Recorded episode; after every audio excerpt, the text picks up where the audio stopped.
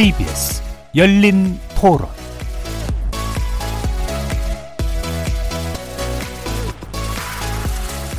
안녕하십니까. KBS 열린 토론 정준희입니다.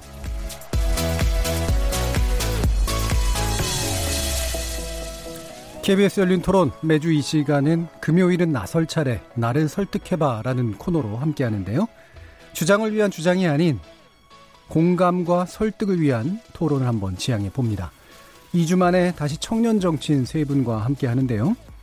정의당 심상정 대표의 의원 정수 10% 확대 주장 이후로 그간 수면 아래 있던 뜨거운 감자가 부상하면서 20대 국회 마지막 변수가 되지 않을까 싶습니다. 더 폭넓게, 더 실질적으로 국민을 대표하는 방향으로의 선거제도 개혁. 과연 이런 본래의 취지와 목적에 맞게 선거법을 바꿀 방안은 있을지 청년 정치의 눈으로 냉철하게 평가해 봅니다. 한편 총선을 향한 정치권의 인재 영입이 시작된 가운데 어제 자유한국당이 1차 영입 인재 명단을 발표했죠. 황교안 대표 취임 이후로 첫 공식 임재 영입이었던 것만큼 관심이 컸는데요. 황 대표 1호 영입 인사였던 박찬주 전 육군대장의 발표가 최고위원들의 반발로 보류되면서 한국당의 고심도 커져가고 있는 모습입니다. 오늘도 젊은 정치인들의 솔직하고 새로운 시각을 한번 기대해 보겠습니다. KBS 열린 토론은 여러분들과 함께 만듭니다. 오늘 토론 주제에 대한 의견, 그리고 오늘 토론에서 특히 논리로 무장해서 또는 공감으로 무장해서 상대방을 잘 설득한 토론의 규제는 누구라고 생각하시는지 의견 남겨주십시오. 문자로 참여하실 분은 샵9730 누르시면 되고요. 단문은 50원, 장문은 100원의 정보 이용료가 붙습니다. KBS 모바일 콩, 트위터 계정 KBS 오픈을 통해서도 무료로 참여하실 수 있습니다. 청취자 여러분이 KBS 열린 토론의 주인공입니다. 날카로운 의견과 뜨거운 참여 부탁드립니다. KBS 열린 토론, 금요일은 나설 차례, 나를 설득해봐. 지금부터 출발하겠습니다. 살아 있습니다. 토론이 살아 있습니다. 살아있는 토론, KBS 열린 토론. 토론은 라디오가 진짜입니다. 진짜 토론, KBS 열린 토론.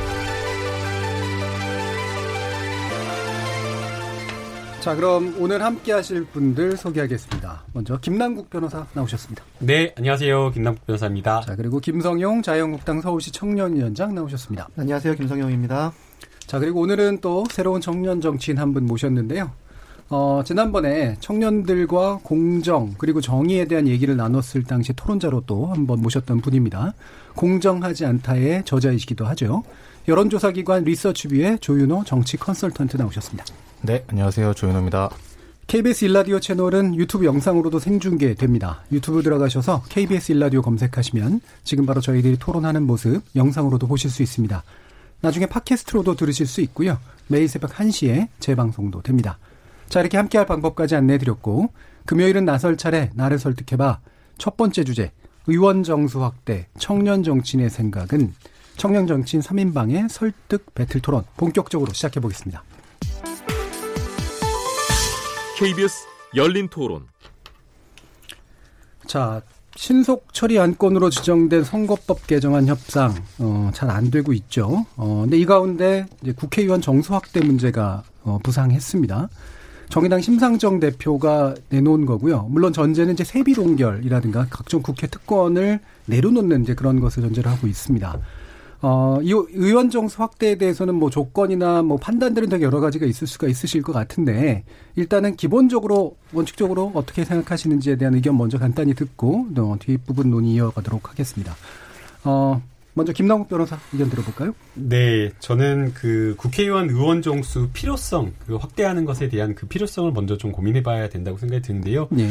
지금 이제 의원 정수를 늘리자라고 하면서 나오는 이야기를 보면 국회가 일을 정말 잘 잘해가지고 어, 국회의원이 일하기 바쁘기 때문에 늘려줘야 된다라는 그런 논의라기보다는 어, 선거제도를 개편하는 과정에서 연동형 비례대표제를 하다 보니까 지역구 의석수가 줄어드니 어, 이걸로는 선거가 선거제도 개편과 관련된 이 법안이 통과될 수가 없다 보니 결국에는 정수를 늘려서 선거제도 개혁을 위해서 의석수를 늘리자 이렇게 이야기 나오는 것 같습니다.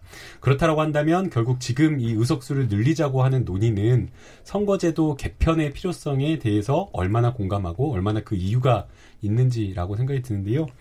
어, 지금 현재 뭐 그 선거제를 개혁해서라도 의, 의석수를 늘려서라도 선거제도를 개혁해야 된다라는 그런 필요성을 좀 살펴보면 지금 현재 가지고 있는 선거제도가 너무 이 당파적으로 싸움만 하고 또 거기에 더해서 문제를 해결하는 것이 아니라 오히려 어, 정쟁을 일삼거나 이런 문제가 있다. 그리고 또 어, 국민의 어떤 투표에 대한 어떤 비례성을 확보하고 많은 직역에 있는 국민들을 대표할 수 있는 그런 어떤 선거 제도여야 되는데 그게 되지 않는다라고 지금 이야기를 하고 있기 때문에 저는 불가피하지만 의석수를 좀 늘려서라도 선거제도를 개편해야 되기 때문에 어, 불가피하지만 어, 선거제도 의석수를 늘리는 것에 동의합니다. 찬성합니다. 불가피하지만이라는 표현은 어떤 의미로 쓰신 건가요? 그러니까 의석수를 늘려야 된다라는 직접적인 이유는 없지만 음. 선거제도 개편을 위해서 불가피하게 의석수를 늘릴 필요가 있다라고 저는 생각이 음. 듭니다. 왠지 약한 논리 같은데.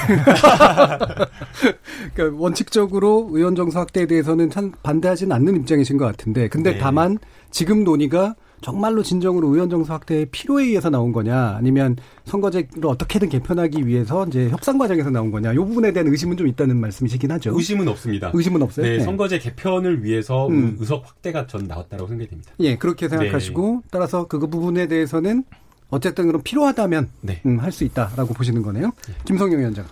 네, 뭐 저는 기본적으로 심상정 의원님 대표님께서 지난 이제 정수 내에 연동형 비례대표제를 도입하는 법안을 내셔놓고 예. 이제 그 교섭 비교섭단체 대표 연설에서 이제 의원 정수 확대를 얘기하셨는데 이거야말로 야합으로 볼 수밖에 없는 예.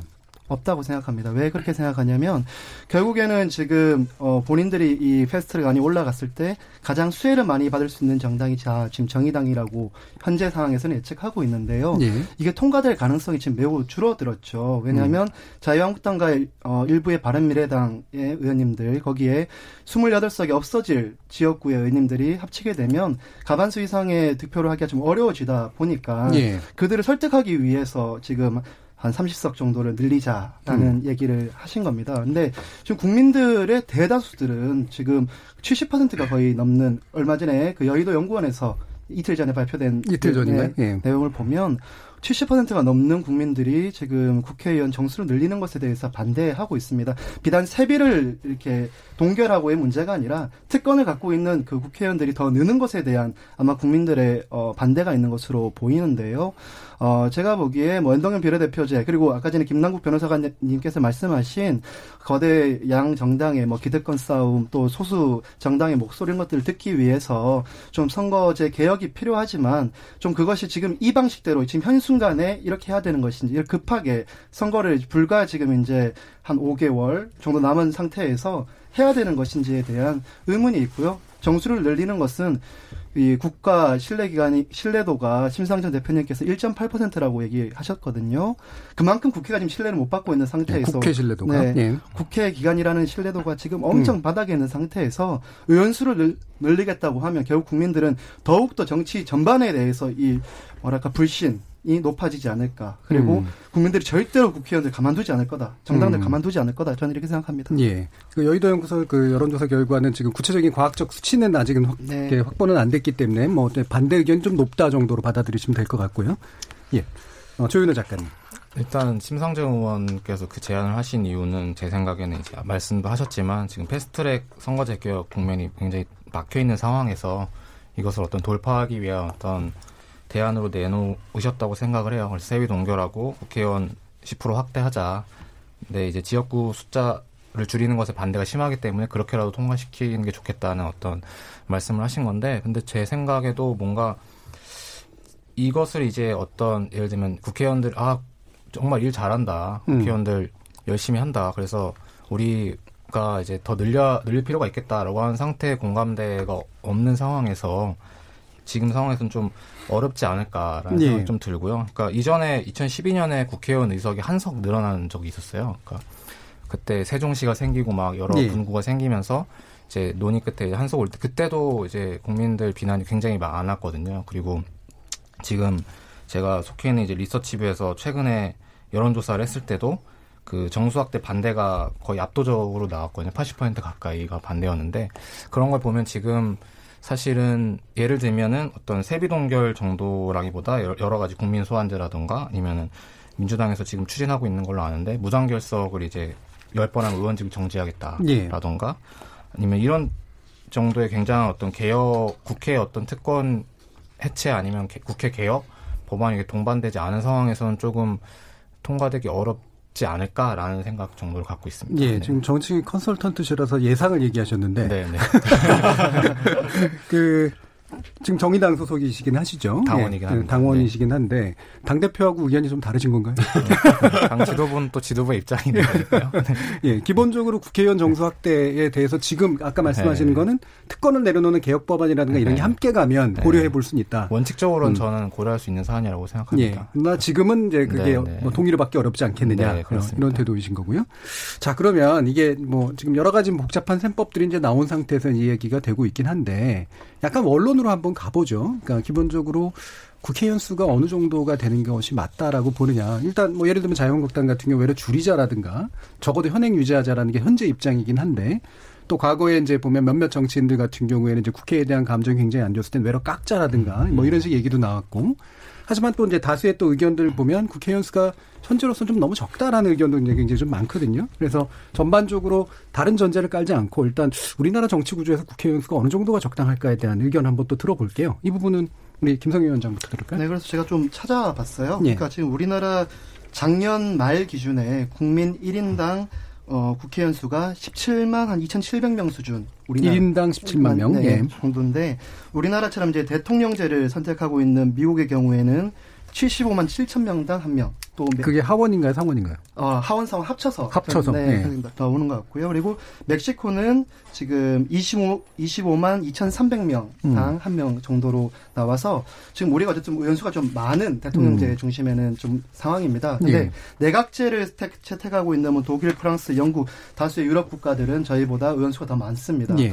그래서 저는 지금 현재의 어, 현행 제도 선에서의 지금 보면 국회의원 수가 전 적절하다고 봐요. 전 음. 개인적으로 예. 여기서 뭐 줄이거나 늘리거나 하기에는 이제 너무 많은 국민적 합의가 필요한 상황이고 다만 뭐 이렇게 선거제 개혁을 하면서 말씀하신 것처럼 특권층도 좀 내려놓고 국민들의 신뢰를 회복하고 그를 통해서 지금 이 대통령제가 아니라 좀 분권형 87년 이후에 우리 한 번도 개헌하지 못했잖아요. 시대적 환경은 많이 바뀌었는데 개헌을 해서 좀 국민의 국회가 국민의 신뢰를 더 받고 그래서 내각 중심의 어떤 이 형태로 갈 수 있다면 국회의원의 수를 자연스럽게 늘릴 수 있는 기회가 있지 않을까 저는 그렇게 생각합니다. 예, 그때 분권형이라고 하는 건 내각제만 염두에 두신 건가요? 아니면 뭐 예를 들면 어, 프랑스식의 어떤 제도라든가 이런 것도 네, 여러 가지가 있겠죠. 음. 뭐 그건 당연히 이제 뭐 합의가 필요하겠지만요. 뭐 음. 뭐 의원직 정부제도 있고 뭐 예. 여러 형태의 분권형 대통령제가 있겠지만 국회의원 수를 늘리려면 기본적으로 내각제가 되어야지만 예. 가능하다. 저는 이렇게 생각합니다. 왜냐하면 국정의 중심이 국회가 될 때 국회 의원 음. 수를 더 늘려서 국민의 그 요구들을 더 관철시킬 수 있는 형태가 음. 될 것이기 때문입니다. 예, 좀 더 이제 내각제적 요소가 많거나 또는 내각제로 바뀌거나 하는 전제로 네. 국회의원의 특권도 많이 내려놓고 국민들의 네. 신뢰가 회복되는 과정에서 그러니까 제일 네. 첫 번째는 신뢰 예. 회복이 돼야 음. 이 내각제가 통과되지겠죠. 예, 지금 이 상태에서 네. 내각제 하자고 하면 국민들이 가만히 있겠습니까? 아, 예, 더 안 하자고 할것 네. 같아요. 네. 국회의원 정서보다도.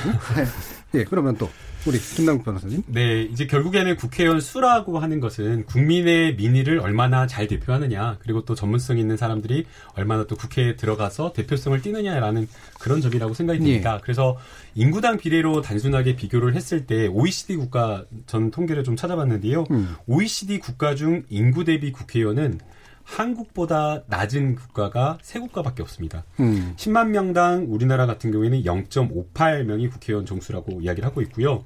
OECD 평균은 10만 명당 의원 0.97명이라고 합니다. 그러니까 OECD 평균 기준을 대입해 보면 어, 우리나라 의원 한 502명 정도가 적정하다라고 지금 되고 있는 거고요. 어, 10만 명당 국회의원 숫자가 한국보다 적은 데는 미국, 멕시코, 일본이라고 이야기를 하고 있습니다. 네, 아까 예를 들어준 나라. 네, 물론 영제를 선택하고 네, 물론 예, 물론 이게 그 각 국이 가지고 있는 어떤 대, 뭐 정치 제도, 의회 제도, 또 선거 제도, 그리고 또 지역적인 여러 가지 음. 특색에 따라서 다를 수는 있다라고 생각이 되는데요. 그럼에도 불구하고 상하원 구분 없이 단원제로 운영되는 15개 국가를 보더라도요. 어, 두 번째로 적은 어, 터키 인구가 10만 명당 0.72명이고요. 세 번째는 이스라엘 인구가 10만 명당 1.4명입니다. 예. 그러니까 15개 국가 중 한국이 제일 적다라는 그런 결론이 나오고요.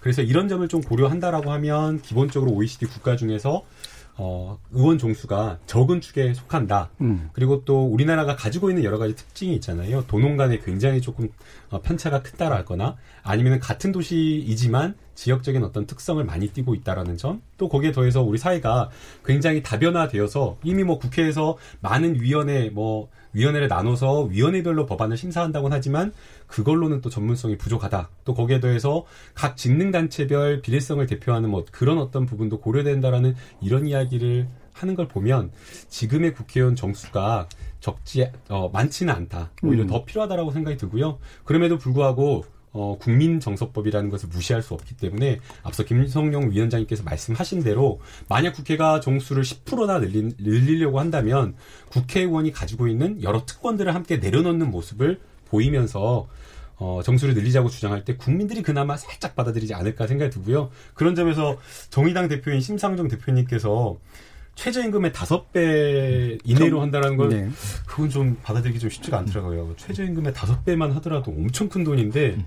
아 역시 국민들 심상정 대표님마저도 국민들의 눈높이가 상당히 좀 다르다 그런 생각이 들더라고요. 다섯 배 정도 하면은 지금 국회의원 받는 정도 될 것 같은데. 지금 아니죠. 네. 지금 받는 것보다 30% 삭감되는 30% 걸로. 네, 네. 네. 되겠죠. 음. 근데 이게 네. 이제 어쨌든 음. 최저임금 그래서 얼마 제가 찾아보니까 전에 국회의원도 최저임금 받자 음. 이런 국민청원도 한번 있었더라고요. 최저임금으로 받자. 임금으로 받자. 예. 근데 이제 그게 좀 물론 이제 국민들이 느끼시기에 여러 이제 특권 해체 이런 거 필요하긴 하지만 제 생각엔 이제 기본적으로 정치라는 것을 통해서 어느 정도 살, 그러니까 정치를 직업적으로 했을 때 삶이 보장이 되기 어렵다고 하면 예. 이제 사실 부유하신 분이나 이런 분들만 되게 그렇죠. 정치에 네. 뛰어들 가능성이 높거든요. 그래서 음. 그 적정선을 찾는 건 되게 중요하다고 생각해요. 어쨌든. 예. 근데 무조건 이렇게 나, 세비를 낮추거나 이렇게 하는 방향으로 가는 것도 또 바람직하지는 않은 것 같고.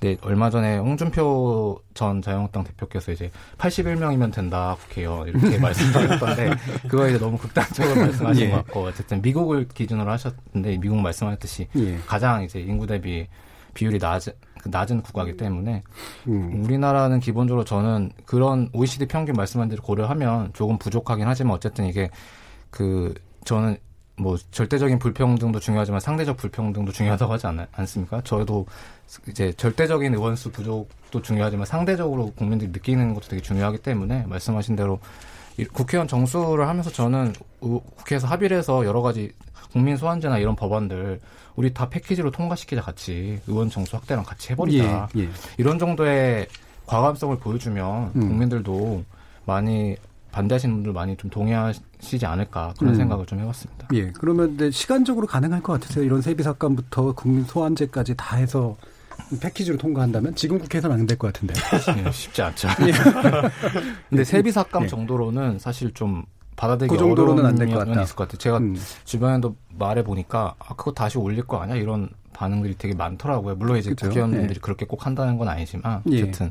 그래서 어쨌든 지금 신뢰도가 2016년에 KDI랑 OECD에서 조사한 게 있는데 10점 만점에 4점이 안 되더라고요, 국회가. 음. 예. 그래서 그런 걸 고려해 보면은 국회 신뢰를 올릴 특단의 조치를 취해야 같이 해야 이제 의원수 의원 확, 정수 확대에도 좀 동의를 받지 않을까 음. 좀 그런 생각을 했습니다. 이게 그 예, 예. 국회의원의 특권을 내려놓는 것의 핵심이 과연 세비 삭감인가라는 예. 그런 생각이 들어요. 이제 너무 일을 안 하니까 올해만 보더라도 그 이 본회의를 연 게 5일밖에 안 되더라고요. 그 나머지는 대부분 다 논 거예요. 뭐 여름에도 다 놀고.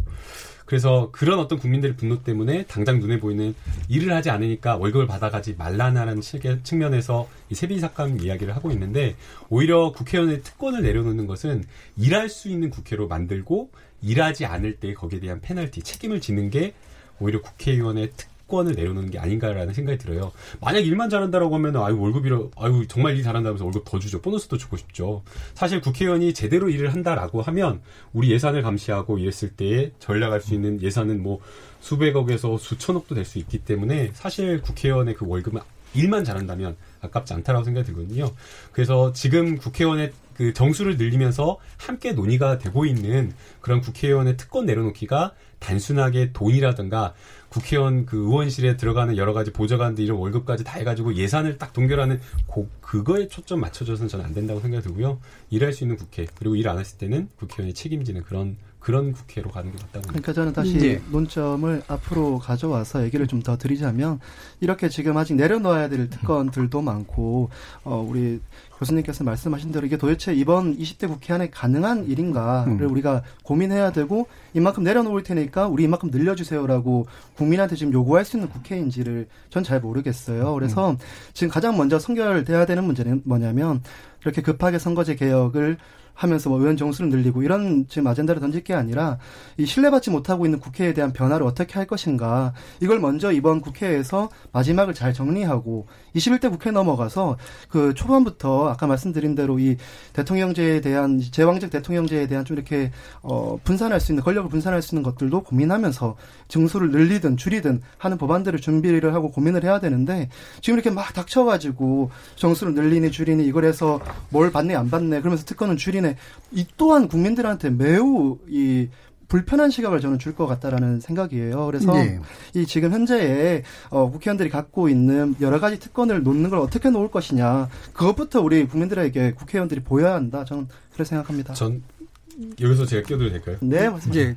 저는 지금 했으면 좋겠어요. 예. 자유한국당에서는 공수처도 그렇고 선거제도도 그렇고 왜 이렇게 빨리 하려고 하냐 합의해가지고 하자 더 신중하게 논의해야 된다라고 하면서 결국에는 다음 이 그 국회의원 그걸로 21대로 넘기자 이렇게 이야기를 하는데 도대체 얼마나 국민들이 요구를 해야지 개혁과 관련된 움직임을 하실 것인지 지금 패스를 태워, 태워져 있으니까 지금 할 수 있는 거 합의만 되면 되거든요. 그래서 미루지 말고 지금 합의에 나서라, 토론에 나서라 그렇게 이야기를 하고 싶어요. 저도 한마디 못 하고 싶습니다. 예. 그 판단을 결국엔 4월 총선으로 저희는 받을 거라고 생각하는 겁니다. 공수처든 선거법 개혁이든 닥쳐 있는 총선이 있습니다. 거기에 국민적 요구가 뭐였는지에 대한 정당한 판결을 받고 거기에 따라서 다수의 정당이 더불어민주당이 되면 공수처와 이 선거법 개혁 더 추진적으로 이끌고 정리할 수 있지 않겠습니까? 또 반대로 자유한국당이 이 총선에서 국민들에게 더 많은 선택을 받게 되면 하지 말라고 하는 국민들의 명확한 요구가 있는 것이기 때문에 그 4월 시점 지나서 진행하자고 하는 것이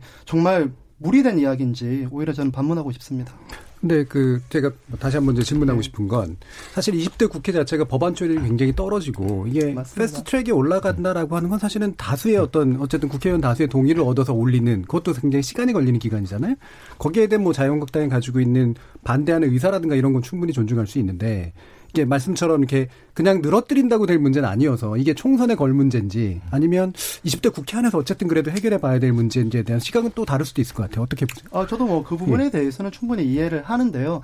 너무 첨예하게 지금 이 예. 여와 야가 이제 특히 말하면 이제 더불어민주당과 자유한국당 음. 그리고 군소 정당들이 대척점에 서서 지금 이 문제를 야기하고 있고 국민들의 합의들도 전혀 이뤄지지 않은 상태이고 지금 자유한국당 입장에서는 꼭 막아야 되는 여러 가지 이유가 있어 보입니다. 왜냐하면 예. 이 선거법 개혁되면 의석수는 줄지 공수처 설치하게 되면 어쨌든 간에 이 정 부와 여당의 힘이 더 강해지는, 그러니까 감시하는 기간이 하나 더 생기는 상태가 되기 때문에 저희가 어, 다시 이렇게 제일 야당으로서 이 계속 정당으로서 수권 정당으로서 나아갈 수 있는 길을 다 자르는 것처럼 보일 수도 있거든요. 뭐 이게 어떻게 볼지는 모르겠지만 음. 그런 것들의 가운데서 저는 총선 이후에 이 부분에 대해서 국민들이 명확한 판단과 평가를 해주실 거라고 좀 믿고 싶은 거죠. 예. 근데 예. 발상을 전환을 해보면 먼저 합의해서 패스트트랙 태워졌으니까 이 절차를 존중해야 되잖아요. 합의해서 통과시키고 그런 다음에 이 통과한 것에 대해서 총선의 심판을 받아야 되잖아요.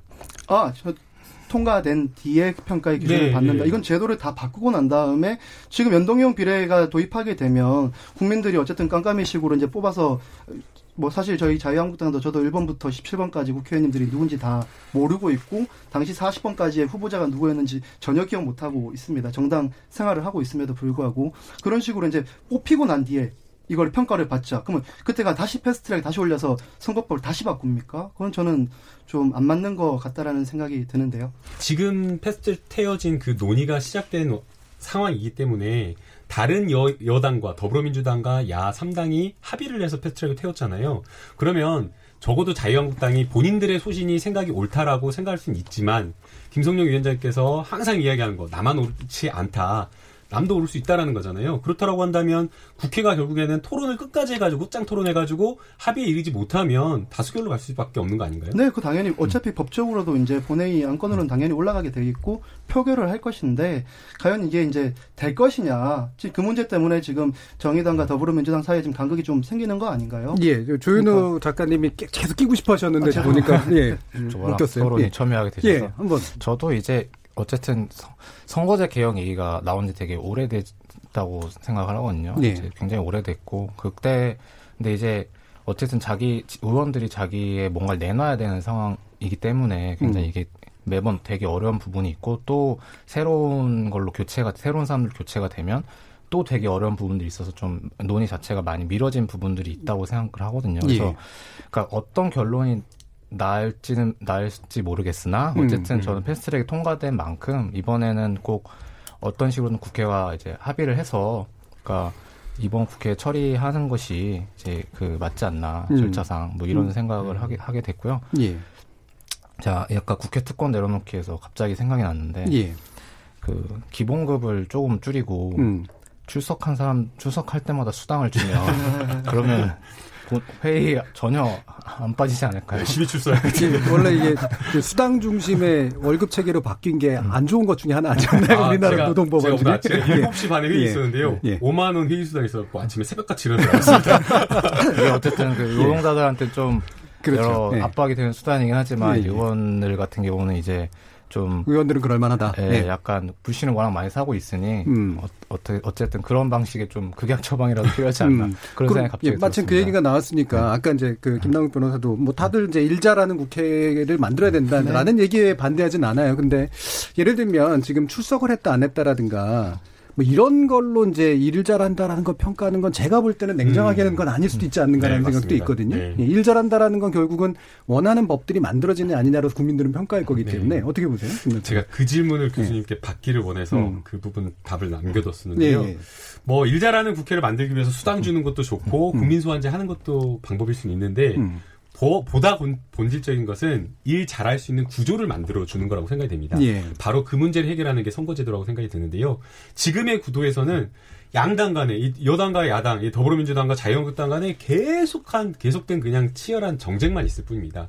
그런데 선거제도가 개편이 되면 아무래도 연동형 비례대표제에서는 군소정당이 의석수를 받는 어떤 그런 것에 의해서 의석수가 늘어날 수밖에 없기 때문에 이 거대 양당이 줄어드는 의석수만을 가지고 막 이렇게 정쟁만으로 해서는 국회를 이끌어갈 수가 없습니다. 다당적 구조화에서 합의가 예, 필요하다. 네, 음. 설득하기 위해서는 토론하고 더 낮은 자세를 해야 되는 거잖아요. 음. 그래서 연동형 비례대표제 선거 제도가 개혁이 되게 되면 뭐 지금 지금 같은 더불어민주당과 자유한국당이 싸우는 어떤 정쟁만 일삼는 그 모습에서 얼마나 변할지는 모르겠지만 그래도 조금은 좀 더 중간지대에 있는 둔소 정당이나 이런 어떤 설득하려는 그런 모습을 보이려고 하기 때문에 이게 오히려 저는 일을 할 수 있는 국회를 만들어주는 것이 아닌가라는 그런 생각이 들고요. 하나 덧붙여서 솔직히 그, 뭐, 솔직한지 어떤지 모르겠지만 자유한국당이 아마 반대하는 이유는 충분히 이해가 됩니다. 그러니까 자유한국당은 연동형 비례대표 바꿔버리게, 바뀌어버리게 되면 뭐 거대 양당이니까 더불어민주당만큼 같이 비슷하게 의석수를 잃어버리는데 더불어민주당 의석수를 잃어버리는 만큼 잃어버리긴 하지만 정의당이라고 하는 약간 색채가 비슷한 음. 아주 이념적으로 비슷한 정의당이 뒷받침해주고 있으니까 잃어도 잃은 게 아니다. 그런데 자유한국당은 많이 있는데 우리를 백업해줄 정당이 없으니까 아, 불안해하는 그 마음인 것 같아요. 그러나 지금의 그 20대 어떤 정당 분포에서는 그럴 수 있겠지만 여론이라고 하는 것은 계속 바뀌는 거잖아요. 또 새로운 어떤 시대적인 어떤 민의를 받아서 새로운 정당도 나올 수 있기 때문에 그걸 두려워하지 말고 오히려 선거제도 개혁에 함께 동참해서 국민의 뜻을 좀 받들고 좀 국회를 개혁하는데 동참해 주시는 게 어떨까라는 생각이 듭니다. 음, 제가 그러면 약간 한 가지 질문 드리고 싶은 게 네. 지금도 사실은 실질적으로 다당제 구조인 것 같거든요. 더불어민주당이 뭐 절대 과반을 가지고 일단 단순 과반을 가지고 있는 게 아니니까 음. 그러면 결국은 제3당을 설득하는 구조였어야 되는데 왜 지금은 안 됐을까요? 아무래도 이 상대가 있기 때문이 아닌가라는 생각이 듭니다. 음. 더불어민주당에서는 공격을 공격을 하는 자유한국당 있고 또 자유한국당 입장에서는 또 공격을 또 하는 더 상대인 더불어민주당 이게 뭐 적대적 공생 관계라고 하는데 이 관계가 계속되고 있는 유지되고 있는 그런 상황에서는 아직 지금 이 군소 정당 바른미래당과 민주평화당을 존중하기는 쉽지 않은 그런 구도인 것 같습니다. 음, 김동현 의원님.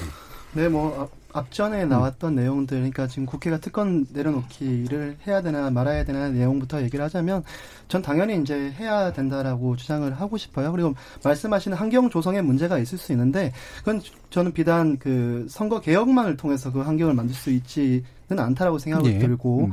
또 연동형 비례대표가 그것을 대변할 수 있다. 그건 그렇게 생각하지는 않습니다. 환경을 잘 조성할 수 있는 부분은 그 말씀하셨던 것처럼 그 수당제처럼 또뭐 음. 이렇게 실적제처럼 주는 것도 하나의 개인의 동기부여가 될 수 있는 부분이 될 수도 있을 거고요.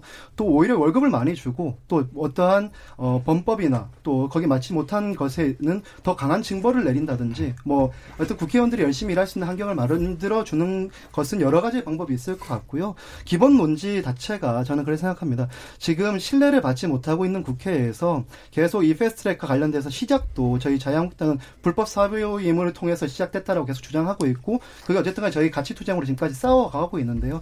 이렇게 어, 선거 룰을 정하는 데 있어서 지금 제일 큰 제1야당을 무시하고 이대로 가게 되면 결국엔 기울어진 이 경기장이 될 수밖에 없기 때문에 저희가 물론 참여해라 참여해라 이 말씀해 주시는 것도 어, 고민해 봐야 되는 문제지만 결국에 지금 올라와 있는 상태에서 뭐 의원 정수를 확대하면서까지 연동형 비례대표제를 받고 공수처안을 받고 이런 것들이 과연 국민들한테 공감을 사고 신뢰를 회복하는 국회로서의 가는 길인가 그것도 앞서 말씀드렸지만 다시 고민해 봐야 되고 우리가 특권 좀 내려놓고 국회의원들이 정말 일할 수 있는 국회를 만드는 데 먼저 집중하는 것이 저는 주요하다 이런 얘기를 다시 한 번 더 드리고 싶습니다. 예, 조현우 작가. 그 저는 이제 일자라는 국회를 만난다고 했을 때그 예. 일자라는 게 무엇인지에 대해서 좀 국민들한테 음. 얘기할 필요가 있다고 생각하는데요. 예를 들면은 그러니까 미국의 이제 어떤 학자들이 그런 연구조사도 있어요. 17개, 17개 민주국, 민주주의 국가 정부 형태를 비교 분석을 했는데 그 중에 다수대표제보다는 비례대표제 국가에서 재분배 효과가 높게 나타났다는 예. 어떤 연구 결과도 있는데 그 말은 뭐냐면 말씀하신 대로 양당 간에 이렇게 대립하고 뭔가 정쟁을 계속 반복하게 되면은 서로가 서로의 모든 것에 대해 반대를 하게 되잖아요. 그러면 국회에서 이제 개혁 법안을 아무리 내도 통과가 안 되고, 근데 반면에 이제 다당제라는 게 어떻게 어, 떤 방식으로 자리 잡게 되면 연합 정치를 해야 되기 때문에 그러니까 그 뭐가 됐든지 그 안에 어떤 의제들이 올라오고 통과되고 이럴 가능성이 예. 높아진다. 예. 그럼 그래서 거기서 이제 개혁적인 법안들도 통과될 가능성이 높기 때문에 재분배 효과가 크다 뭐 이런 분석도 있거든요. 사실 근데 이게 연동 비례표제를 추진한다고 했을 때 이런 점들이 좀 국민들한테 잘 안 알려져 있는 것 같아요. 그러니까 예를 예. 들면은 예. 연동 비례제표제를 하더라도 추진하는 추진을 하더라도 아 이게 아 국민들에게 이제 아 이런 이런 점들이 좋다 실제로 국회의원 음. 수가 국회의원이 이렇게 되면 하는 부분들이 많이 좀 알려져야 저도 이제 연동비례표를 지지하는 입장에서 저도 음. 제 주변에 친구들이든 누구든 설득을 할 때 그렇게 얘기를 해야 될 텐데 지금은 이제 패스트트랙 과정이나 이런 게서 굉장히 충돌이 있었잖아요 그런 걸 보면서 뭔가 이제 그냥 밥그릇 투쟁 이런 걸로만 비치겠다게 되다 보니까 국민들 관심이 더 떨어지고 관심이 없는 상황에서 추진하려다 보니까 좀 갈, 갈 그러니까 국회의원 의석수를 만약에 비례대표를 늘려고 줄인다고 하려면 국회의원들이 격렬하게 저항하잖아요. 근데 격렬하게 저항하는 걸 제압할 방법은 압도적 지지밖에 없거든요. 국민들은 사실은. 예. 근데 그런 걸 만들어내는 것들이 좀 비례대표제, 연동 비례대표제를 주장하는 쪽에서도 좀 더 필요하지 않나라는 생각이 들었고 한 가지 더 말씀드리고 싶은 거는 이제 비례성의 문제도 있지 않습니까? 비례대표제가. 근데 2018년 지방선거, 작년 지방선거 서울시 광역의원 득표율을 보면 민주당이 51%를 득표했는데 의석의 93%를 그렇죠. 가져갔어요. 예. 근데 자유한국당도 25.2% 등록 득표했는데 5.5%밖에 못 가졌어요.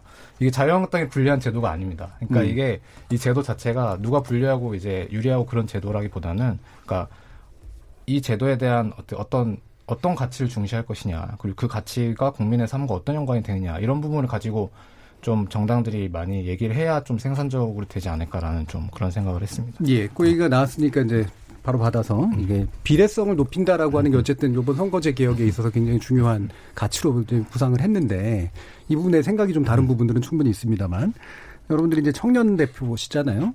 실제로 의원 정수 확대나 이런 연동형 비례대표제나 이런 식의 방식들이 실제로 이제 청년층에 대한 대표성을 높이는데 기여할 수 있다 없다 이 부분에 대한 판단도 좀 필요할 것 같아요. 어떻게 보세요? 김남 변호사님. 어 직접적으로 높이는데 기여하지는 못하지만 예. 어 뭐 연동형 비례대표제가 돼가지고 비례대표가 늘어나게 되면 자연스럽게 청년들의 정치 참여도 늘어날 것으로 생각이 됩니다. 어, 사실 이게 그 많은 청년들이 정치에 참여하라. 그래서 직접 정치를 바꿔보라라고 이야기를 하지만 사실 바꾸기가 쉽지가 않습니다. 선거 준비하고 뭐 그거 하는데 되게 정치하시는 분들 다른 직업 없이 정치를 직업으로 샀는데요. 20대, 30대 때 그렇게 할 수 있는 청년들이 얼마나 될까요? 그래서 사실상 지역구를 선거로 나간다는 거 정말 뭐 그렇게 하라라고는 말할 수 있겠지만 지역구 굉장히 어려울 것 예. 같아요. 그래서 사실상 현실적으로는 예. 어렵습니다. 그래서 청년들이 정치 참여를 늘리, 늘릴 수 있는 거 아니면은 또 사회적인 어떤 약자, 취약계층이라든가 아니면 직능 단체가 국회로 진입할 수 있는 가장 쉬운 방법은 결국 비례대표라고 생각이 들고요. 예. 연동형 비례대표제의 또 핵심 중 하나가 지역구를 좀 줄이고 비례대표를 75석까지 늘리는 것이기 때문에 만약 그렇게 된다라고 하면 청년들의 정치 참여도 조금 늘어날 수 있지 않을까 생각합니다. 예, 현실적으로 이제 청년들이 이런 이제 지역구 위주의 시스템에선 진출하기 굉장히 어려우니까 일단 진출을 하고 능력도 입증해서 대표도 하고 나중에 이제 또 지역구로 갈 수도 있고 뭐 이런 거 아니겠냐라는 음, 거잖아요. 네. 예, 김성희 의원. 뭐 말씀하신 거에 대해서는 뭐 인정하는 바가 분명히 있습니다. 근데 음. 저는 어차피 21대의 국회의원 선거는 결국 시대적 흐름이 인적 쇄신과 세대 교체라는 하두에서 벗어나지 못할 것으로 보입니다. 그래서 예. 지금 현재 가지고 있는 이 정당 명부식 우리 비례대표제 속에서도 저는 충분히 많은 반영할 수 네, 있다. 반영할 음. 수 있는 구조에 있습니다. 음. 당선권역에 뭐 50%를 청년과 여성으로 지금 넣겠다라고 하는 고민들을 하고 있는 또 정당들도 있고 우리 정당에서도 그런 이제 고민들을 하고 있습니다. 폭넓게 예. 그렇게 봤을 때는 꼭 연동형 비례대표제가 되고 의원 정수를 10%를 늘려야만이 청년의 유입이 가능하다라고 보기보다는 시대가 요구하는 상이 있기 때문에 결국 지금 현행 가지고 있는 국회의원 제 선거제를 가지고도 충분히 많은 청년들이 참여할 것이고 특히 뭐 비례대표나 이런 부분들에 대해서 말씀하신 취지는 저는 인정합니다. 그리고 지역구가 사실 이 청년 부분이 매우 어렵게 돼가고 있어요. 그래서 지역구 수를 늘린다고 해서 청년들이 당선되고 이러지는 않을 겁니다. 제가 음. 보기에 해보니까 이 젊은 세대가 어, 뚫고 나가기에는 수많은 도전들이 매일매일 있는 일이라 그래서 또 비례대표하고 넘어가고 이렇게 할 수 있겠지만 어찌됐건 하여튼 얘기를 마무리하자면 어, 이 연동형 비례대표제와 10% 정수로 늘리는 것이 꼭 청년들의 정치 참여와 청년 정치인을 길러내는 수단이 되는 것만은 아니다. 예. 현행 체제도 가능하다. 이렇게 정리하고 싶습니다. 조현우 작가님. 네, 뭐 현행 체제에서 정당들이 알아서 잘하면 너무 좋겠죠. 예. 너무 저도 그러길 바라고. 근데 이제 어쨌든 그 내 정당에 이제 아, 아시겠지만 정당에 계시니까 아시겠지만 정당에서 출마를 한다는 것은 내부의 어떤 경, 여러 경쟁들 돌파, 네. 돌파해야 되는 측면이 크거든요. 근데 어쨌든 지역구가 됐든 비례가 됐든 비례라고 하더라도 그 당에서 이제 이미 오래 활동하시고 좀 어떤 나름 직함을 가지신 좀 나이가 있으신 분들도 되게 많이 도전을 하게 되고 그게 줄 서서 이렇게 쫙 거의 기다리고 계시단 말이에요. 근데 음. 그런 상황에서 사실은 문 자체가 정해져 있는데 예. 그거를 예. 어쨌든 저는 거기다가 청년들을 주기 위해서 가산점을 주거나 이렇게 주는 방식도 물론 할 수 있지만 그렇게 되면은 또 다른 이제 공정성 논란이 생길 수 있고 뭐 이런 것들이 있기 때문에 문 자체를 조금 열어 더 열어주는 차원에서는 음. 운동 비례대표제가 좀 참여를 확대하는데 어느 정도 효과는 있지 않을까라는 네. 정도의 생각을 갖고 있습니다. 네. 예, 알겠습니다. 어, 이 인적 쇄신 또 인재 영입에 관련된 문제는 또 후반부에 또 논의가 될 음. 거기 때문에 그 부분을 살짝 미뤄두고요. 뭐 의견들을 들어보면 기본적으로는 진출의 가능성들을 높이는 건 맞지만 그게 우선순위가 어디에 있냐에 따라서 이제 약간의 어, 견해 차이가 좀 있는 것 같습니다. 의원 정수 확대 요구안이 이제 단순한 어떤 정당 간 셈법이 아니라 실제로 선거제 개편과 국민들의 정서가 함께 어우러지는 그런 방식으로서의 20대 국회 마무리와 좀 연결이 잘 됐으면 좋겠다 하는 그런 생각이 듭니다. 첫 번째 주제는 여기서 마무리하겠습니다. 여러분께서는 KBS 열린 토론과 함께하고 계십니다.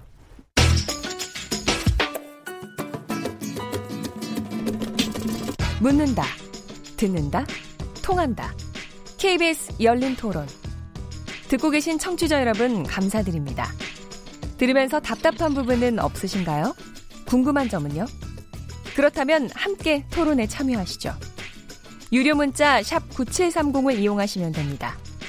단문은 50원, 장문은 100원의 정보 이용료가 있습니다. 스마트폰 어플리케이션 KBS 모바일 콩을 통해서도 무료로 참여하실 수 있습니다. KBS 열린 토론은 언제나 열려 있습니다. 듣고 계신 KBS 열린 토론은 매일 밤 1시에 재방송됩니다. 자, 그럼 지금부터 우리 토론 진행되는 동안 청취자들이 보내주신 의견 들어보고 가죠. 정은진 문자캐스터. 네, 안녕하십니까. 문자캐스터 정의진입니다. 의원 정수 확대, 청년 정치인의 생각은 이란 주제로 청취자 여러분이 보내주신 문자 소개해드리겠습니다. 먼저 유튜브로 의견 주신 테스터TV 청취자분. 어이쿠, 나란 일이 너무도 바빠서 의원 정수 늘리자고 하는 줄 알았는데 결국 선거제 개편 때문에 늘리자고 하는 거군요. 특권 줄이고 소환제 도입한다면 조금 생각해 볼 만하다고 봅니다. 유튜브로 의견 주신 정의봉 청취자분. 혹시 세비 동결 후 정수 늘리는 조건으로 여론조사 나온 거 있나요? 국회의원들의 특권 줄이고 소환제 등 제도가 도입된다면 개인적으로 무조건 찬성입니다. 콩 아이디 김종무님, 워워, 정작 청년들 공천을 늘려준다는 얘기는 없고 의원 영감님들의 욕심이 과하다고 봅니다. 콩아이디 6289님, 국회의원들은 선거 때만 특권 내려놓기 언급합니다. 선거 제도도 현역 의원들만 유리하게 바꾸고 기득권 지키기에 몰두하지 실제로는 특권 내려놓기 안 할 겁니다. 콩아이디 2987님, 세비 동결에 의원 정수 늘린다고 한들 세비 책정은 누가 하는데 도대체 그걸 믿을 수 있을까요? 콩아이디 큰선비님, 국회의원 특권 내려놓는 방법은 국회의원을 무보수 봉사직으로 변경하는 혁신이 필요합니다. 더불어 국회의원 수 늘려야 한다면 국민들의 부담이 없는 선에서는 가능하다고 봅니다. 콩아이디 0925님, 추수할 것은 많은데 일할 일꾼이 부족한 건가요? 국민 위해 일하지 않았고 위기에 처한 나라 구하지도 못했고 조선시대처럼 당파 싸움이나 하면서 국민 과반수가 내년 총선 때 가혹하게 심판할 것으로 믿습니다. 콩아이디 홍은희님, 의원 수는 늘리고 보좌관 수는 줄여야 한다고 봅니다. 일은 보좌관에게 맡기고 본인들은 일도 안 하고 정쟁에 몰두하는 모습은 보기 안 좋네요. 또한 비례대표제의 청년 대표는 정당별로 의무적으로 넣어서 청년 목소리도 국정에 반영해야 합니다. 콩아이디 문병현님, 선거가 5개월밖에 안 남았으니 선거제도를 바꿀 수 없다고요? 이건 또 무슨 논리일까요? 침대 축구도 아닌 침대 국회나 하면서 결국 바라는 것은 선거제도 안 바꾸고 선거를 다시 치르려는 의도일 뿐이라고 봅니다. 양심이 없는 정치 세력은 정치 세력은 퇴출이 답이고요. 연동형 비례대표 18세 투표권 꼭이라고 보내주셨네요. 네, KBS 열린 토론. 지금 방송을 듣고 계신 청취자 모두가 시민 농객입니다. 청취자 여러분들의 날카로운 시선과 의견 기다립니다. 지금까지 문자캐스터 정희진이었습니다.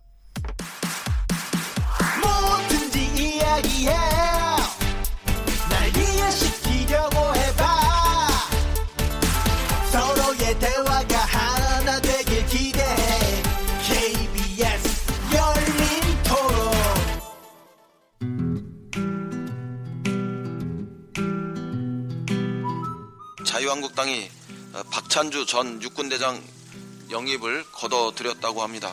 황교안 대표가 삼고 철회했다는 영입이로 박찬주 대장은 공관병을 모모처럼 부렸다는 논란 때문에 국민의 어, 지탄을 받고 전역한 인사입니다. 지금도 부정청탁 금지법 위반 혐의 등으로 재판을 받고 있습니다. 뭐 저희들은 뭐그 금시초문이었고 언론을 통해서 들은 얘기 정도 아직 확정된 건 아니었잖아요, 그죠? 의견들이 저는 다양한 의견들이 나오는 것은 늘 좋은 현상이라고 생각합니다. 그럼 박찬주 대장을 영입 발표해서 배제하신 것은 가장 큰 이유가 뭔가요? 배제라니요. 정말 귀한 분이에요. 예, 후반부 토론 시작해 보겠습니다. 김남국 변호사, 김성영 자유한국당 서울시 청년위원장, 조윤호 정치 컨설턴트 이렇게 세 분과 함께 하고 있습니다. 어, 뉴스컷 좀 들었는데요. 예. 자유한국당이 어제 일자로 내년 총선을 겨냥한 1차 외부 인사 영입 명단을 발표를 했는데 어, 어쨌든 이제 굉장히 중요한 이제 그 과정을 거치는 거니까 이 부분에 대해서 어, 뭐, 시각들이 좀 있으실 것 같아요. 이, 대충 이런 모습으로 인재를 영입하고 있는 것 같다라는 의견들을 일단 한번 들어보죠. 이거는, 어, 먼저 이렇게 우리 조윤호 정치 컨설턴트 얘기 들어볼까요? 저는 이번 이제 인재 영입, 인재 영입을 보면서, 아, 자유한국당의 다음 대선, 아, 다음 총선을 아, 문재인 대 자한당 구도로 치기로 했구나. 대통령 대 네, 자유한국당. 확실하게 예. 확신을 했습니다. 그러니까 예. 그러니까 문재인 정부의 주요 정책들에 좀 반대하시는 음. 분들이나 아니면은 좀 그런 목소리를 주로 내셨던 분들, 예를 들면 이제 탈원전 정책에 반대하는 예. 원자력 전문가라던가 아니면은 소득주도 성장 같은 경제 정책에 음. 좀 다른 목소리를 내신 어떤 전문가 윤창현 교수가 그런 분이시죠. 음. 그리고 이제 김용화 교수도 예. 연금 전문가인데 이제 박근혜 정부 때 기초연금 정책 입안하셨던 예. 분이고 그래서 이분은 특히 이제 나이 들어서 기초연금 받으면 인생을 잘못 산 거다라는 말을 하셔서 예, 살짝 놀랐습니다. 큰, 큰 논란 예. 논란을 부렸던 분 불러 일으켰던 분이기도 하고 그 청년으로 이제 나오신 백경훈 청사신 대표 이분은 조국 전 장관 어, 반대 집회 나오셨다가 이제 민주당 예. 지지층이라고 표현할까요? 아무튼 그 일부 그런 분들에게 좀 비난 비판을 받았던 음. 그런 분위기도 하고 그래서 아 문재인 정부의 어떤 문재인 정부 심판 이런 걸 걸고 나와서 이제 그거에 대해서 공세를 더 강화하겠다 그런 의미로 좀 읽히는 인재 영입이 아니었나 예. 이렇게 생각을 합니다. 그러니까 문재인 정부가 했던 주요 정책에 대해서 명확한 반대 의지를 가진 분들로 음. 음. 리스트업을 했다 이렇게 음. 이제 보셨네요. 예. 김성규 위원장 어떻게 어, 답하실까요? 하는 바입니다. 음. 저도 이제 어, 사실은 이제 10월 말에 이런 인재 영입이 있을 것이라는 얘기들은 한번 들은 적이 있었는데요. 누가 되는지는 저희가 이제 완전히 깜깜이 상태에서 음. 이게 밝혀진 건데 보면 어쨌든 큰 틀로 보면 두 가지인 것 같아요. 이제 경제 분야에 계신 분들하고 청년 여성 파트 를 나눠서 예. 영입을 했는데요. 그 과정에서 박찬주 대장과 관련돼 있는 논란도 좀 있었고 또 말씀하신 대로 어 계신 분들이 그러니까 영입되신 분들이 어 다수가 그동안 좀 당내 활동들을 많이 한 좀 많이 알려진 분들이라 예. 외부 영입으로 보기에는 좀 참신성이 떨어지지 않느냐라는 음. 국민들의 좀 지, 그런 지적이 있었던 것은 사실인 것 같습니다. 어, 저도 뭐 거기에는 동의하는 바이고 다만 말씀하신 대로 문재인 정부의 경제 실정과 관련돼서 이제 대항하는 인사들 또 백경훈 대표 같은 경우에는 뭐 저번 이제 혹 그 언론인 한 분하고의 이런 설정을 통해 좀 유명해졌죠. 예. 뭐 그런 사람들을 이제 영입해서 문재인 대 자유한국당 구도를 만들겠다라는 것은 저도 동의하는 바인데요. 참신했느냐 그리고 이게 괜찮았느냐에 대해서는 음. 저도 뭐 좀 동의하기가 어렵다. 다만 앞으로 그 당 지도부와 대표님께서 말씀드린 대로 안보, 청년 뭐 이런 각 직능별로 지속적인 영입이 있어질 것으로 보이는데 추후에 영입 인사들도 보고 판단하면 좀 좋지 않을까 이런 음. 생각을 해보았습니다. 일단 그런 틀자 체로 가는 건 괜찮은데 신선하진 않았다 이런 정도의 네. 생각이시긴 한데 네. 그럼 제가 두 가지 추가 질문 한번 네. 해볼게요. 그러니까 지금 차기 총선을 대통령의 어떤 구체적인 정책들에 하나하나 반대하는 방식으로 가는 게 일단 옳다라고 생각하는지, 그러니까 선거 전략적인 측면에서. 그다음에 두 번째로 그러기 위해서 단지 신선함의 문제가 아니라 충분히 중량감이 있어야 될것 같은데 대안적으로 돼야 되니까 그러면 그 정도가 가능하다고 보시는지. 어, 첫 번째는 음. 이제 어, 문정부 이제 심판론으로 총선을 치룰 예, 것이냐, 그렇죠. 뭐그 예. 질문이신 것 같은데요. 음. 어, 저는 개인적으로 그렇게 치러서는 안 된다라고 음. 생각하는 주입니다. 왜냐하면 어, 지금까지 저희가 뭐 계속 그러면 정쟁만 또 음. 일삼아야 되는 상황이 갈 거고 또 그게 얼마큼 먹힐 수 있을지에 대한 좀 미지수가 있겠죠. 그래서 음. 새 항목별로 이렇게 문재인 정부에 대해서 얘기하는 것보다는 음. 좀 폭넓게 문재인 정부가 들어서기 전과 후가 어떻게 변했는지에 대해서는 큰 틀에서는 얘기하고 예. 그보다는 자유한국당이 어떠한 대안을 가지고 있는지 음. 대안 정책 정책 대안 정당으로서의 어떠한 가치를 가지고 있는지를 더 설파하는 선거가 되어야 된다라고 생각을 합니다. 그리고 영입대 들어오신 분들 중에 저도 뭐 각종 위원회를 같이 하셨던 교수님들 계십니다. 이분들이 예. 참신성은 좀 떨어지지만요. 또 음. 이분들이 가지고 있는 그 철학과 가치 또 방향성은 어 저는 나름대로 중요한감이 있다라고 음. 생각이 됩니다. 뭐 여덟 명 전체가 그렇다고 얘기를 하고 싶지 않지만 또 그런 분들이 껴 있기 때문에 좀 기대해 볼 만하다. 또 음. 앞으로 영입될 인사들 또 이번에 논란이 있었기 때문에 또 당 입장에서도 훨씬 더 조심하면서 하지 않을까. 더 신중하게 살피고 선택하고 어, 검증하는 과정들을 거칠 것이다. 이렇게 예. 보고 있습니다. 알겠습니다. 김남국 변호사 나오셔 나섰을 때 됐네요. 예. 네, 뭐 자유한국당에서 어, 선거를 문재인 심판론, 정권 심판론으로 충분히 선거를 치를 수 있다라고 생각이 됩니다. 선거라고 하는 게 어, 중간 평가적인 측면이 있기 때문에 가능하다라고 보이고요. 다만 여기서 자유한국당이 잘못한 건 뭐였냐면 잘한 것은 잘했다고 인정을 해주고 못한 것은 못했다. 자유한국당과 다른 정책과 관련된 부분에 대해서 문제를 제기했었는데 지금 자유한국당은 모든 전선에 전선을 다 핀 겁니다. 그래서 지금 박찬주 대령을 영입 1호로 한 것도 뭐 어떤 의도였는지 모르겠지만 조심스럽게 추측을 해보면 결국에는 문재인 정부에서 했던 여러 가지 적폐 수사가 잘못됐다라는 그 이야기를 하고 싶었던 것이 아닌가라는 생각이 듭니다. 예. 그런데 이것은 국민들과의 어떤 생각과는 너무나 동떨어진 것이거든요. 뭐 경제 정책과 관련되어서 잘한 것도 있고 못했던 것도 있고 이렇게 평가를 하기도 하지만 대다수의 국민들은 적폐 수사 정말 잘했다라고 이야기를 하고 있고 꼭 반드시 공정 사회를 위해서는 그렇게 돼야 된다고 이야기하고 있거든요. 지금 문제가 된 박찬주 대장 같은 경우에도 물론 처음에 수사와 관련되어서 처음에 혐의를 가지고 갔던 것보다는 수사 결과는 적지만 여전히 갑질 의혹이라든가 본인도 재판받고 있고 부인도 갑질 공강병에 대한 갑질에 의해서 국민들의 분노를 받고 있는데 적폐 수사만 잘못됐다라고 이렇게 막 하려고 영이 미로로 했다라고 하는 점에서 좀 잘못됐다 생각이 들고요.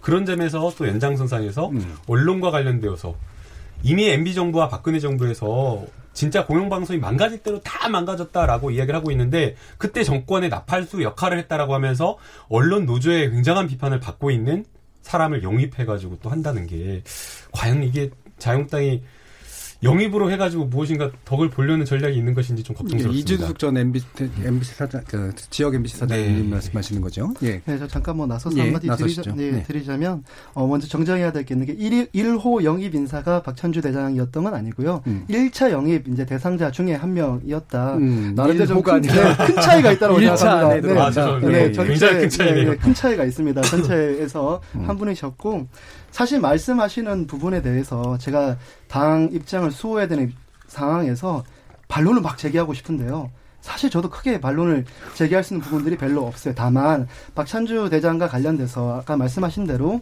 처음에 이제 이렇게 이분을 잡아 들어갈 때는 갑질 논란으로 들어갔는데 예. 그 부분은 이제 무혐의가 되고 여죄를 추적하는 과정에서 뇌물수수 혐의 때문에 음. 지금 벌금 400만 원 받고 넘어가 있는데요. 사모님은 그거하고 관련인 관련, 관련 있죠. 관련 있죠. 네. 관련 있습니다. 그냥 네. 뭐 그걸 빠져나가고 싶어서 얘기를 음. 하고 싶은 게 아니라 그 음. 과정에 있을 때 어, 전역을 시키고 재판을 받겠다라는 그 현직 대장을 굳이 이제 대장 신분을 갖춘 상태에서 포승줄로 묶어서 가고 음. 이런 이제 모욕주기식의 음. 좀 이제 그런 수사가 있었고 또 결국에 그게 어 핵심 범죄 사실이 아닌 이제 여죄 속에서 나오고 하는 음. 가정들이 분명히 있었다. 그래서 어, 그런 부분들에 대해서 박찬주 대장 입장에서도 분명히 억울한 측면이 좀 있을 거라고 봐요. 근데 음. 이렇게 우리 당이 굳이 1차 영입 명단에 넣어가지고 이분을 모셔야 됐나? 저는 그렇게 생각하진 않습니다. 그러니까 그, 그, 그 과함을 강조하기 위해서 이분을 모셔오는 게 정치적으로 효과가 있냐라는. 저도 그러니까, 인정합니다. 예. 뭐 그래서 그뼈 아프긴 하지만 인정하지만 예. 근데 또 천안의 지역에서의 박찬주 대장에 대한 인지도나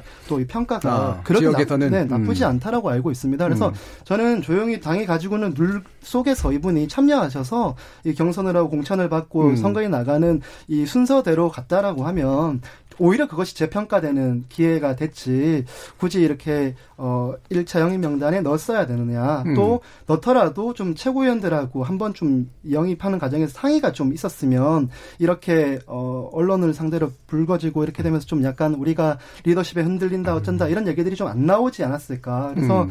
앞으로는 좀 어 영입될 인사들이 충분히 당내외에서 좀 협의되고 한 상태에서 나왔으면 좋겠다라는 희망을 가져봅니다. 예, 이 부분에서 아마 나서실 네. 것 같긴 한데 이게 한 가지만 짧게만 여쭤볼게. 네. 이게 최고위 반발이고 황교안 인터 황교안 대표의 인터뷰를 보면 이게 정확히 어떤 상인지 모르겠어요. 그러니까 이거를 밀고 나갈 건지 보류할 건지 철회할 건지 이게 당내에서 좀 정리가 되고 있나요? 아, 저도 그게 뭐 대표님의 의중까지 제가 네. 뭐알수 있는 입장은 아닌데요. 근데 다만 이렇게 추측을 많이 하시는 것 같아요. 그러니까 박찬주 대장님이 아까 말씀드린 대 지역에서 경쟁력 있는 후보이기 예. 때문에 예. 거기에 대한 뭐 출마나 영입을 안 한다 이런 건 아닌 것 같고요. 그분이 가지고 있는 그 컨텐츠를 가지고 지역에서 붙게끔 하게끔은 저는 할 거라고 적어도 막진 그, 않는다. 네, 막진 음. 않으실 것 같다라는 음. 생각이 가지고 있습니다. 알겠습니다. 네. 조은혜 작가님. 아까 이제 이번 영입 자체에 대해서 참신함이 없다 뭐 이런 평가도 하셨는데 저도 이제 동의를 하는 부분인데 근데 그게 전 당연하다고 생각을 하거든요. 어떻게 보면 왜냐하면 참신하고 새로운 인물이 자유한국당에 안 가고 싶은 거예요. 제가 생각하기에 아, 여기 참신하고 새로운 인물 있잖아요. 아, 이게 무슨 말이냐면 아, 제가, 내부 제가, 내부시죠 제가 내부가 아니라 예. 공격하려고 드릴 말이 아니라 예, 예. 지금 문재인 정부랑 민주당 지지율이 이제 많이 떨어졌는데 특히 중도층이나 청년층에서 그만큼 이제 자유한국당 지지율이 안 오르지 않습니까? 안 오르죠. 근데 네. 그 말은 무슨 말이냐면 이제 실망 어느 정도 실망은 했지만 이 쪽을 지지하고 싶지는 않다는 층이 많다고 보여져요. 예. 예전에 조국 전 장관 의혹 때 나경원 의원 자녀 의혹도 일었는데 음. 그래서 이제 민주당의 어떤 일부 지지층 분들은 왜 청년들이 조국한테만 분노하고 나경원 의원한테 분노 안 하냐고 했는데 음. 저는 분노를 당연히 안 하는 거라고 생각해요. 왜냐면은 자유 그 애초에 기대가 없기 때문에 그 기대가 있어야 분노도 하고 실망도 하는 거거든요. 예. 근데 이 제가 드리고 싶은 말씀의 결론은 음. 무슨 참신한 인재를 영입해서 자유한국당 이미지를 바꿀 수준은 아닌 것 같다. 그러니까, 현재 조건이. 네, 그러니까 음. 자유한국당을 먼저 뭔가 혁신을 하고 해서 음. 참신인들이 들어올 수 있게 있는 당을 만들어야 되는 게 먼저 순서가 아닌가 싶은 생각이 들었어요. 일단 매력적으로 먼저 만들어라. 네, 네, 한마디 좀 네, 네. 나설 수밖에 이렇게 해주셔서 예, 네. 어, 그렇게 우리가 너무 음. 한번 망했고 음. 그리고 누가 누구를 평가하고 질책하느냐라는 음. 국민적의 그런 어, 따갑고 무서운 음. 질책이 있는 거 잘 알고 있습니다. 그리고 거기에 말씀하시는 것처럼 우리 당이 쇄신해야 되고 바뀌어야 된다는 말씀도 음. 뼈아프지만 받아들입니다. 하지만 어, 환경을 바꾸고 사람들을 음. 데리고 오기에는 저는 또 반대로 얘기하고 싶습니다. 이미 늦었습니다. 우리 당은 지금 음. 대규모의 인적 쇄신을 통해서 결국에는 이 당이 가지고 있는 가치와 철학이 잘못된 것이 아니라 이 정치를 잘못했던 사람들에게 책임이 있다라는 것을 명확하게 국민들에게 알려야 된다라고 생각을 합니다. 그래서 저는 대규모 인적 쇄신 그게 비단 청년들을 막 인적 쇄신해 달라 이런 요구가 아니라 예. 지금 저는 거의 한 70% 청년 이 입장에서는 에 가까운 그러니까 적어도 한 50% 절반 이상의 현역 의원들 네, 이를 예. 갈아서 좀 우리 자유한국당이 가지고 있는 당의 가치와 철학은 좋으나 지켜가겠으나 음. 그 플레이를 잘못한 이 의원님들에게 대한 어 질책을 하고 또 해야 되지 지금 뭐 우리가 그 안에서 어떤 쇄신을 방법을 찾고 방향이 매력적인 정당으로 음. 가라 이 얘기를 하기에는 시기도 너무 많이 늦었고요. 결국에 그 매력적인 정당으로 갈 수 있는 것은 인적 쇄신이고 어떤 사람을 영입해서 어떤 후보를 경쟁력 있는 후보를 만들어서 지역과 비례대표 후보로 만드느냐 그 싸움이라고 저는 생각이 듭니다. 그 바깥에서 올 사람이나 내부에서 준비된 분들이 그거를 채울 만큼 충분하다고는 보세요? 아 근데 사실은 뭐 그렇습니다. 뭐 여기에 보면 뭐 유력인들 뭐 박찬호 선수라든지 예, 뭐 그러니까. 뭐 최근에 배우 김영철 뭐 이분들이라든지 예. 했는데 물론 다 거절하고 있는 음. 것처럼 이제 언론에서도 많이 나오고 근데 전 되게 자연스러운 이 현상이라고 생각이 들어요. 예. 뭐 말씀하신 부분도 있고 또 우리가 당연히 쇄신을 해야 되는데 결국 그러려면 천하의 인재들을 모으는 음. 작업을 해야 되는데 그 과정에 있어서는 분명히 거절하는 사람도 있을 거고 또 제발로 찾아오시는 분들도 계실 겁니다. 찾아오는 분들이 마음에 안 드는 경우가 더 많은 것 같아요. 지금. 그러니까 좀 그게 그럴 수 있는데요. 예. 좀 우리 당 너무 미래 없다고 자꾸 얘기하시면 다같이 제가 너무 힘드니까 예, 예, 예, 좀 말씀드리자면 그 결국에는 우리 당에 찾아오는 분들도 계실 거고 또 지금 고심하고 계시는 또 분들도 예. 여러 계신 걸로 알고 있습니다. 그래서 예.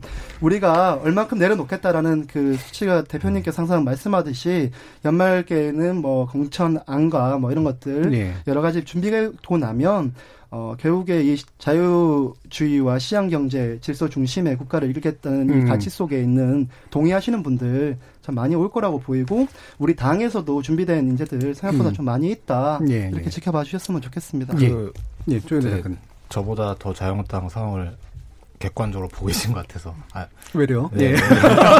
저, 저는 이제 좀 그래도 예. 이렇게 바꾸면 될 수 있지 않을까 생각해서 했는데 이제 예, 그게 설득력 있는 아, 말씀이잖아요. 안 된다고 하시니. 근데 저는 이제 박찬주 전 대장 같은 분은 이제 예, 안 예. 받았으면 좋겠어요. 예. 솔직히. 그러니까 왜냐면은 도움이 안 될 거다. 예, 음. 그러니까 자유한국당 입장에서 그러니까 음. 이게 물론 이제 어떤 자유한국당 입장에서 적폐몰이 수사의 어떤 대표자고 이런 음. 어떤 상징성도 있을 것 같은데 기본적으로 청년들이 보기에 이분은 이제 청년 벽사 갑질한 예. 분이거든요. 그리고 음. 대한민국 보수의 주 가치가 안 보이는데 사실 음. 저는 청년 병사들 사기 떨어뜨리고 이렇게 음. 그러 그리고 전투력 떨어뜨리고 이런 음. 게야말로 안보의 주적이 아닌가 싶거든요. 그래서 음. 박찬 그 박찬 그 이분이 뭐 주적이라는 건 아니지만 어쨌든 예. 그런 어떤 행태나 이런 것들이 그래서 좀 그런 면에서는 좀 아쉽다 이런 말씀 드리고 사실은 이진숙 그전 MBC 사장님도 예. 말씀해 주셨는데 저는 뭐 이분에 대한 평가는 여러 있을 수 있고 다양한 평가가 있을 수 있는데 저는 가장 좀 문제라고 생각했던 게 이분이 어떤 영입을 되면 국회의원으로 나오시려고 영입을 한 거잖아요. 예. 근데 지난번에 국회에서 국회에서 합의해서 만들어진 세월호 특조위에서 출석 요구를 했는데 계속 거부하셨어요. 예. 본부장 시절에. 그러니까 뭐 이분이 뭐 보도에 대해서 개입을 했고 말고에 대해서 뭐 이런 부분들에 대해서는 여러 평가가 있을 수 있지만 최소한 이제 국회에서 합의한 기구가 어떤 조사를 하는 데 있어서 공정하게 조사하는 데 있어서 출석을 하려고 했는데 거부하셨던 분이 음. 국회의원을 할 그런 감이 되느냐. 그러니까 저는 이 부분은 좀 설명을 좀 듣고 싶다. 예. 의진숙 전 MBC 사장 아, 대전 MBC 대전 MBC 예. 사장이죠. 그런 부분 좀 설명을 해주셨으면 좋겠다. 음. 좀 그런 생각이 들었습니다. 네. 예. 김남욱 변호사님 의견. 어, 과거의 잘못을 했다라고 한다면 지금 공직에 나서는 그런 모습은 사실 안 나서는 게 가장 바람직하다고 생각이 들고요. 만약 나섰다라고 한다면 과거의 잘못이나 이런 부분에 대해서 국민에게 명쾌하게 설명을 하거나 아니면 본인만이 가지고 있었던 그 당시에 그렇게 할 수밖에 없었던 논리라든가 소신이라든가 이런 것들을 좀 이야기할 수 있어야 되는데 잘못이라고 생각하지 않는 것 같아요. 그렇다라고 예. 하면은 왜 잘못이라고 생각하지 않는지를 충분하게 국민들에게 설명을 예. 해야 되는데 당장 지금 작가님께서 음. 말씀해주신 세월호 특조에 관련되어서 거기에 대해서 긴 말 안 하고 싶다 이런 식으로 음. 답변을 회피하는 음. 그런 모습을 보인다라는 것은 적절하지 않다라고 생각이 들고요. 아마 이진숙 전 사장이 누구일래 이렇게 난리야라고 어, 생각하시는 분도 많으실 텐데요. MB 정권에서 뭐 홍보국장을 하고 임원을 했던 그런 분인데 과거에 MB 정권에서 정권에 MBC 안에서 네, MBC 안에서 벌어졌던 여러 가지 그 뭐 PD라든가 그러니까 소위 말해서 언론과 관련돼서 정부 비판하는 그런 어떤 PD라든가 기자라든가 이런 사람들을 비제작 부도로 보도 비제작 부서로 내친 그 장본인이라고 이야기를 하고 있고요. 또 세월호 보도와 관련되어서 명확하게 진상 규명이나 이런 진실과 정의를 파헤치는 그런 어떤 보도를 해야 되는데 그러한 것들을 좀 정권 입맛에 맞춰가지고 소위 말해서 마사지했다라고 하는 그런 장본이기 때문에 언론 노조에서 적폐들의 집합소가 이번에 자유한국당에 돼버렸다라고 평가를 할 정도로 음. 굉장히 세게 비판하는 분입니다. 적어도 이런, 이런 논란이 있는 분이라고 한다면 본인 스스로도 국민들의 어떤 평가가 어떤 평가가 있을 것이다라고 생각할 것이고 그렇다라고 한다면 적어도 그런 부분에 대한 아니 나섰다라고 한다면 적어도 그런 부분에 대해서 명쾌하게 준비된 해명이 있어야 되는데 그런 것조차 없어서 과연 국회의원이라고 하는 공직에 나서는 사람으로서의 자질이라든가 어떤 그런 자세를 보여준 것인지 그런 점이 의문입니다. 네, 이진숙 전 대전임 지사장 원래는 이제 이라크 전 때 여성 전공 기자로 음. 얼굴이 잘 알려졌죠. 그래서 어르신 분들은 그 이미지로만 기억하시는 음. 분들이 많을 텐데 정작 중요한 거는 이제 MB 정부부터 이제 박근혜 정부 사이에 이르는 주요 기간 동안 이제 MBC로 하여금 국민들로부터 배반감을 느끼게 만든 주역이었다 이런 평가하신 네. 거잖아요. 김성현 의원님 혹시 버티실 말씀 있나요? 네, 뭐 사실은 저도 저는 정확히 잘 모르시는 제 세대에서는 이렇게 잘 알고 있는 인물은 잘 모르실 네, 수도 있어요. 예. 인물이어서 예. 찾아봤어요. 찾아보니까 음. 어, 여러 평가들이 있으신 것 같고 또 평기자 시절에서는 또 뭐 나름대로의 큰 역할들을 그게 나중에 임원 되는데 네, 크게 도움됐죠. 네, 네, 역할들을 하셨던 것 같고요. 어, 사실은 그 부분에 대해서 뭐 동의합니다. 그 서, 국민들의 선출을 받는 직을 뭔가 해보겠다고 지금 들어오신 거면 논란이 되고 있는 부분에 대해서 명쾌한 어떠한 해명을 하셔야 된다라는 내용들에 대해서는 저도 동의하는 바고요. 어, 그 이제 영입되신 지 이틀 하루 됐는데 예, 예. 아직까지는 저도 이렇게 몇 번 라디오나 이런 거 음. 보니까 뭐 크게 그 부분에 대해서 어떤 해명들을 하지 않으셨는데요. 음. 추후에 분명히 하게 될 수밖에 없는 게 우리 대한민국 정치 형태이고 또 거기 안에서의 국민들의 신뢰를 얻지 못하면 영입은 됐지만 또 이렇게 배제될 수도 있는 상황으로 저는 갈 수 있다고 생각합니다. 예. 그래서 그 부분에 대한 해명은 분명히 이루어져야 할 것이고 다만 평가에 있어서 뭐 적폐였다, 뭐였다 이 평가는 국민들이 잘 내리실 건데요. 뭐 주관적일 뭐, 수 있다. 네. 예. 왜냐하면은 또 저희 당에도 배현진 저 협치협회 예. 뭐 아나운서도 그런 주장 을 하면서 나와서 그렇죠. 하고 예. 있고 예. 이게 상방되는 것이기 때문에 거기에서 이분이 완전 적폐의 뭐 총집합소인 것처럼 음. 이렇게 얘기하는 것은 좀 무리가 있다. 그리고 그 판단들은 어, 해명도 하고 이분들이 이분이 선출직 공무원으로서의 평가를 받아가는 과정에 있어서 충분히 국민들에게 해소가 되지 않으면 선택받지 못할 것이다. 예. 그래서 너무 함부로 딱 단죄하는 것은 좀 어렵지 않느냐 이렇게 음. 말씀드리고 싶습니다. 예. 그러면 이제 우리 마무리하기 전에 한 가지 질문만 더 하면 어, 두 분은 어쨌든 당 소속이신데 우리 저기 김남국 변호사는 당 소속 명확한 당 소속은 아니신 거죠 지금? 네. 예. 영입 되실 겁니까? 청년 인재 영입 어떻게 어떻게 됐으면 좋겠어요? 청년 인재 영입 방식이. 민주당이라든가 뭐 기타 정당들이. 네, 그 정당들이 좀 음. 적극적이었으면 좋겠다는 생각이 들어요. 정당들이. 그래서, 네. 음. 그래서 영입을 한다라고 하면 각 정당이 가지고 있는 부족함을 좀 채워줄 음. 수 있는 그런 영입이었으면 좋겠다는 생각이 드는데요. 그래서 누가 보더라도 아 이 정당이 정말 바뀌려고 하는구나라는 것을 보여줬으면 좋겠어요. 그래서 음. 그 여러 명 중에 젊은 뭐 청년 한 명 영입하지 말고 청년 각 분야에 활동하고 있는 청년들을 뭐 한 대여섯 명, 일곱 여덟 명 한 번에 딱 음. 그래서 정말 우리는 바뀌겠다. 찔끔찔끔하지 말고. 예, 세대 교체하겠다. 그러니까 상징적으로만 해왔잖아요. 음. 지금까지는 뭐 청년 실업 회사 하겠다 뭐 하면서 과거에 뭐 페스티벌 같이 뭐 해가지고 한 명씩 두 명씩 해가지고 두 명 영입한다 그래갖고 한 명은 우선순위에다 배치하고 한 명은 짜 뒤에다 하고 이런 식으로 하지 말고 예. 대거 영입해서 그 청년들이 꼭 국회의원 아니더라도 정당에서 활동할 수 있는 역할을 분명히 주어주고 예. 정말 정당이 세대 교체했다라는 것을 보여줄 수 있는 그런 변화를 보였 실질적으로 보였으면 좋겠습니다. 네. 조윤호 작가님은 저는 이제 영입 영입도 당연히 적극적으로 해야 되는 문제인데 음. 오늘 뉴스를 보니까 그 새, 과거 2012년 새누리당 국회의원 비례하셨던 이자스민 의원이 예, 예. 정의당으로 입당을 하셨더라고요. 아, 그런 걸 보면은 예. 입당하신다고 이렇게 기사가 났더라고요. 예. 그러니까 다문화 뭐 이런 예, 기껏 영입을 예. 하고 음. 그거를 이제 영입하는 것도 중요하지만 그분들을 음. 잘 관리해서 계속 그 안에서 성장하게 하는 것도 되게 중요하다고 생각하거든요. 예. 그러니까 어쨌든 청년들이 사실은 많이 도전을 하기도 하고 비례로 들어가지만 그 뒤에 다시 사라지는 경우가 많아요. 사실 음. 국회를 보면 없어지고 또 새로운 아, 또 이제 청년 영입하는 또 새로운 분들이 나타나서 또 하다가 또 4년 뒤에 잘 안 되고 이런 부분들이 많아서 사실은 뭐 영입 적극적으로 하는 거 당연히 좋다고 생각하는데 저는 이제 선거 때만 할 일이 아니고 음. 좀 일상적으로 영입을 했으면 좋겠고 음. 그리고 영입을 하더라도 이분들이 이제 당내 어떤 정치인으로 좀 커, 커가는 과정에서 좀 당에서 좀 관리를 해야 되지 않나 예, 관리가 예. 필요하지 않나 적극적인 음. 좀 이런 생각을 합니다. 짧게 음. 붙이면요 예. 실질적인 권한을 음. 당에서 우리 사회에서 줘야 된다고 생각이 들어요. 김성용 위원장님 뭐 많이 공감하실 텐데 꼭 위원회 가면 청년 몫으로 한두 명 있어요. 구색 갖추긴 하는데. 네, 구색 갖추긴 음. 하는데 청년은 거기서 아무 말 못하고 거기 놓여져 있는 과자만 먹고 오거든요. 음, 음. 그래서 이건 안 된다. 정말 청년들이 발언할 수 있고 결정할 수 있는 그 권한을 줘야 된다라고 저는 생각합니다.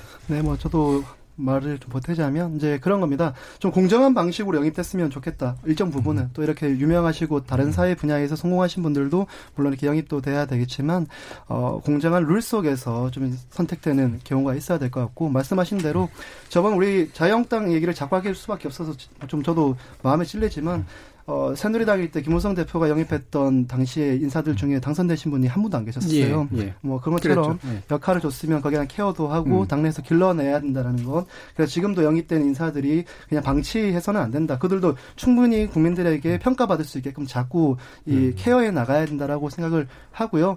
청년층에 이 들어갈 수 있는 것은 결국에는 당이 제도를 만들고 룰을 만들고 또 저처럼 이렇게 오디션 출신처럼 당협위원장을 예. 선출했듯이 비례대표도 그런 방식을 좀 차용하면 어떨까 라는 얘기를 드리고 싶고 마지막 한 얘기 얘기하고 싶습니다. 오늘 백경훈 청사진 대표가 뭐 당의 활동을 오래 했다, 뭐 신보라 뭐 의원과의 관계 이런 것 때문에 보도가 많이 나오는데요.